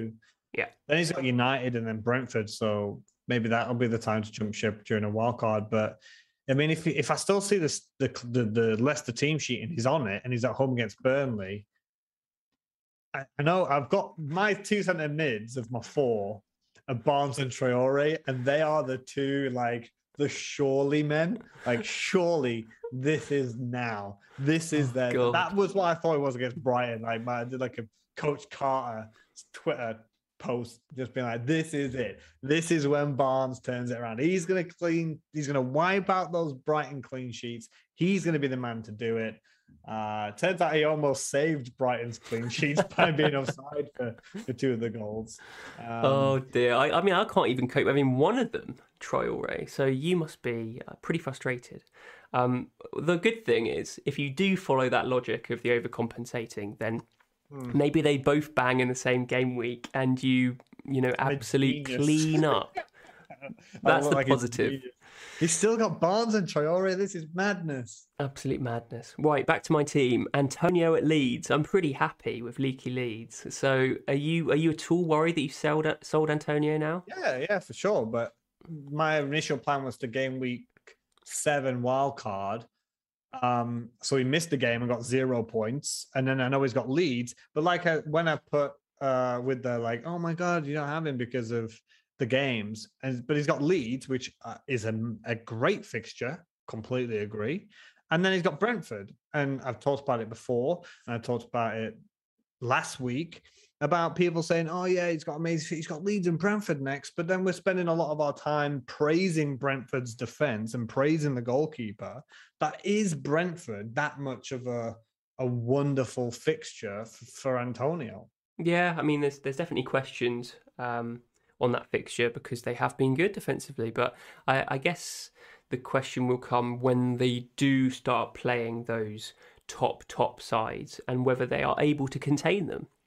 If yeah. they are, then they become a really legitimate defense um, to target for, as in, that is, to bring in defenders for your own team.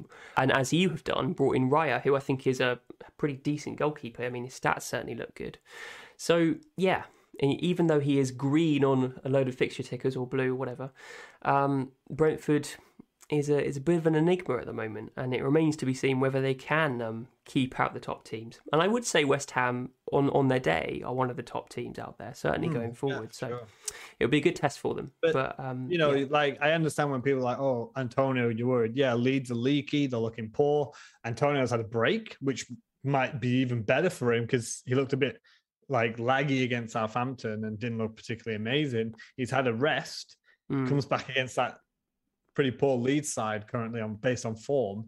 Uh, he could absolutely do bits, but my two strikers are Ronaldo and Lukaku, so I've got to back that, right? You know, Lukaku, yeah, absolutely. Yeah, Antonio, absolutely. I think he's, I know he's got Man City, but Lukaku head to head with Antonio. If I'm going to have a forward to, you know, one-on-one with Antonio, I think Lukaku is definitely a one to to have in the bag to to put in the in the ring against him. So, well, your game week, your wildcard in game week seven, I'm doing everything I can to avoid it. So um, oh, couple... I'm still impossible. That's why I brought in Lukaku early, because it doesn't force me.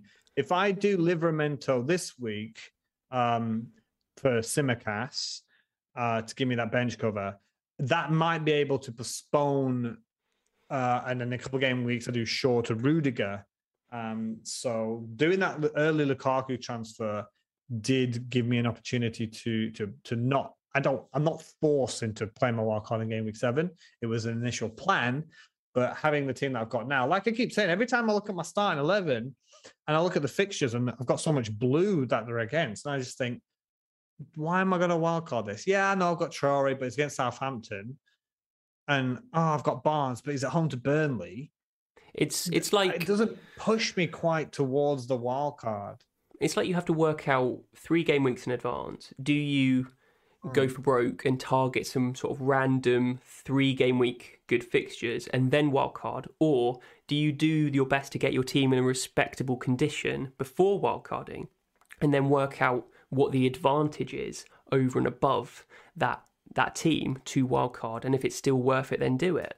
Um, that's something that you're going to have to contend with, I think, because I think if D C L was fit, if a lot of other people were fit, you might have gone down that first route of targeting some decent fixtures, and they then might have reverted to do a wildcard in game week seven or eight.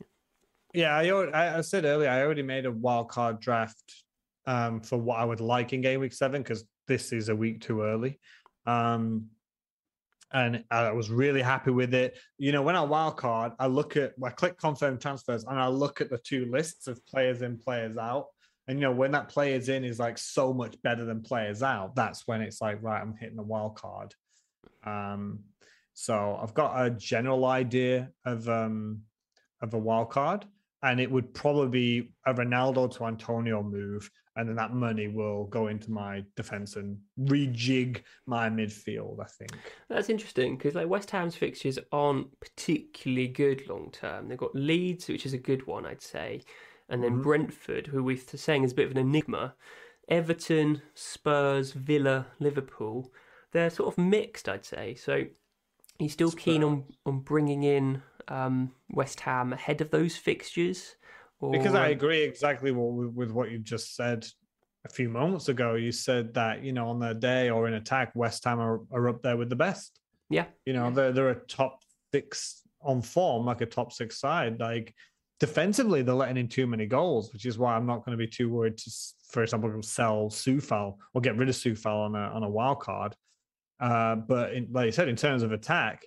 Um, that they look really good. Antonio is still absolutely killing every kind of attacking stat that you can imagine. Exactly. I never exactly. sold Antonio because I thought he was a bad player. You know, I said myself, like, he's a fantastic option. I sold him because I was planning to get to wildcard in game week seven, so it felt silly to keep a player on my bench for three game weeks where one of the three he wasn't even playing, and then I could have a punt for two game weeks or just have the fantastic four.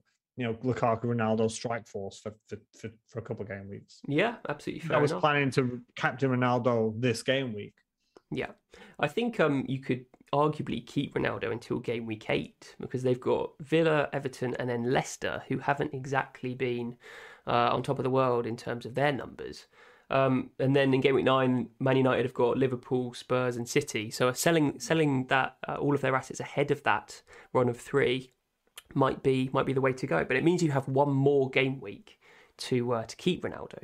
And, and uh, it's Watford Chelsea, by the way. So it's like game week nine to thirteen is not uh, particularly amazing for Manchester United. It's just like game week twelve away to Watford. And like I said, that's away. And you pointed out yourself that Manchester United away from home uh, are not exactly setting the world on fire.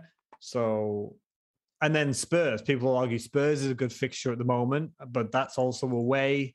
Um, so yeah, I think Chelsea, Leeds, and Wolves have the best fixtures coming up. It's just the problem is Wolves are underperforming. Uh, Leeds have really bad stats, both attacking and defensive. Newcastle's up there as well on the fixture ticker. Yeah, it's so, it's fairly up there. But who are you bringing in? Sam Maximan? Uh, he is on, on my watch list. I've always loved him. He's such a lovely player to watch. With Wilson out, he's the main striker as well. But six point seven, I think, will be a bit rich for, for people. But he's got Watford, Wolves, Spurs and Palace in the next four. Then he's got Chelsea, which is obviously bad. But then he's got another, like, five good fixtures. So on the fixture ticker for, for game weeks six to twelve, Newcastle are third best fixtures. Um, so, yeah, Watford, Wolves, Spurs, Palace, Chelsea, Brighton, Brentford. Um, I mean, I... isn't too bad. I just, I agree. I know what you're going to say. It's Newcastle, and I'm just going to agree with you and nod and smile. No, but, but honestly, like Sam Maximan looks, if you just like, I said this on the Breakfast Club, if you just came into football, if you knew nothing about football, and you just watch Sam Maximan, you'd think he'd be like the best player in the entire world because yeah, he's yeah. he's just he's quality. But the problem is he gets injured easily. Newcastle got out of form fairly, you know, here and there. Defense, not possession-based football. Uh, so but for me, the the one I've already said that is probably going to be my third striker in a wild card, and I've and I've penciled him in for since like game week three or t- two or three is is Armstrong, six million. Southampton are top of the fixture ticker for that for that period. Interesting. Game week six to twelve. They've got some really good fixtures. Wolves, then Chelsea, but then it's Leeds, Burnley, Watford, Villa, Norwich. And you yeah. stand out and you say Leeds, Burnley, Watford, Norwich um, is a Definitely. real standout for me on that one. Do you think, um, obviously they haven't been scoring too many goals, but that might have been due to the their opponents. Uh, do you think yes. that, that that's just the style that they're playing this season, the more of a defensive style, or do you think that they start getting a few more goals when playing against easier opposition? Yeah, I, I think you just said it right. They've played Everton away, Manchester United, Newcastle is the, the supposedly easier game. And then West Ham and City. So you're looking at United and City, who are like fighting for the title. West Ham, who's fighting for top six, top four. Uh, and Southampton's just gone and got a clean sheet. And talk about that penalty. I still think that was a penalty. I still think Kyle Walker's absolutely battered him from behind. And it actually wind, it, it wound me up because I think it was a penalty, but... if I remember correctly, Kyle Walker should not have received a red card because yeah. it wasn't dangerous foul play. And the I thought the rule had changed years ago that even if you deny a goal scoring opportunity, but a penalty is given, you're only to receive a yellow card, not a red card. The double jeopardy rule. Yeah. Yes. I... Which, which, so when it wasn't serious foul play, he's not gone in two footed, he's barged into the back of him. I think it was a penalty. But then he receives a red card, and I was absolutely astounded because, I, yeah, because like you said, it's double jeopardy, right? You, you don't no longer get, if a penalty is given, you no longer receive a, a red card for, for for that, which is, again, why I was surprised that Reece James got the red card. They might have yeah. removed that rule again after putting I don't it know. In. I don't follow it, but... Or maybe it's because Reece James stopped an actual goal. Yeah. Whereas Kyle Walker scored uh, a, a goal-scoring opportunity. Yeah, there might be some fine print. Um, that's, that's the difference. I, I, yeah, I'm pretty sure maybe uh, would people would mention that in the chat, but I'm pretty sure that was a rule of you can't get sent unless it's serious foul play in a penalty area, like a double two-footed knee challenge kind of thing. Yeah, you shouldn't have got a red card for that. So I think it's the fixtures. They've had a and Everton, apart from getting smashed by Villa, uh, Everton have had a really solid start to the season. They were unbeaten, weren't they, before that Villa game? So you're looking at the games that they've played. It's only Newcastle where they scored two goals. Um, that's the problem. Yeah. No, it's... And the uh... pictures are, are, are lovely and green. Pretty much game week twenty-two. They've got Liverpool, Leicester, Chelsea, West Ham. in fifteen, eighteen game weeks, something like that. So there we go. Who's right, your player th- of the week? Player of the week. Know. One player. There's one player who, for me, stood out, and no one's going to like it, and no one's going to agree to it. But I don't care, because I thought he was absolutely fantastic, and people would probably only have seen him uh, in highlights if they didn't watch the game. And I'm going to butcher his name, and it's Mark Cucurella. Oh, yeah. Um, the Brighton chap. Yeah. The Brighton defender. Now, five million is is easily probably too much for a lot of people for a Brighton defender.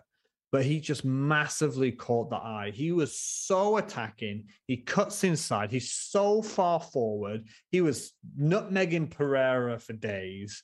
Um, and if you're a member of the, the scout members area to look at his like touch heat map, it's in their half against Leicester. We're talking about, like, I know Leicester have been poor, but we're talking about Leicester City. And you see the big red splotches on the touchline in their half, and then further down, and then also a little bit centrally. I just feel as though, uh, for me, uh, you know, people will say Sarr stood out because he banged, obviously, but it's against Norwich. People, just for my little uh, player of the week, um, I thought he really, really caught my eye. It's a good really shout.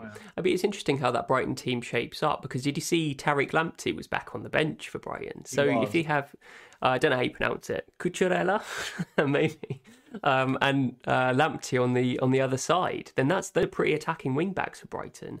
Uh, makes but a change. With that is, are they going to both attack, or is one going to have to sort of stay back? But he was.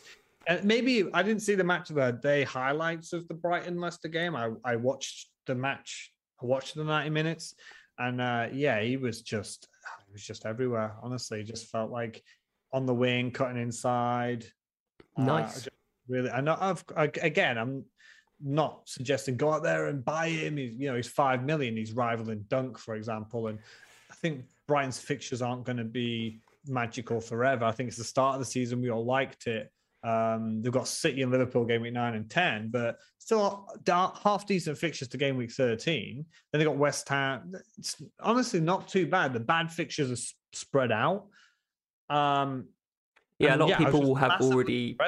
They'll him. have Sanchez maybe in goal, or double double Brighton defense. I've seen quite prevalent along the community. four point six percent owned. Um, if if you could have said to me now. You know, earlier you said if I could not use a transfer and just like replace Barnes for Sarr or something like that, would I do it? If I w- if I could replace Soufal maybe for, for Mark uh, Scucurella, um, you know, if I'm going to get it wrong, I'm going to get it wrong with a bit of flair, right? Absolutely. Um, I'd I'd probably take the punt. Palace, Arsenal, Norwich in the next three, and I, I, yeah, I was just mad. It was simple as that. Um, there you go. I'm not going to say it and say, oh, Salah was really good. He scored goals. You know, I don't. That was going to be my pick. Oh, okay. Sorry, mate. Sorry.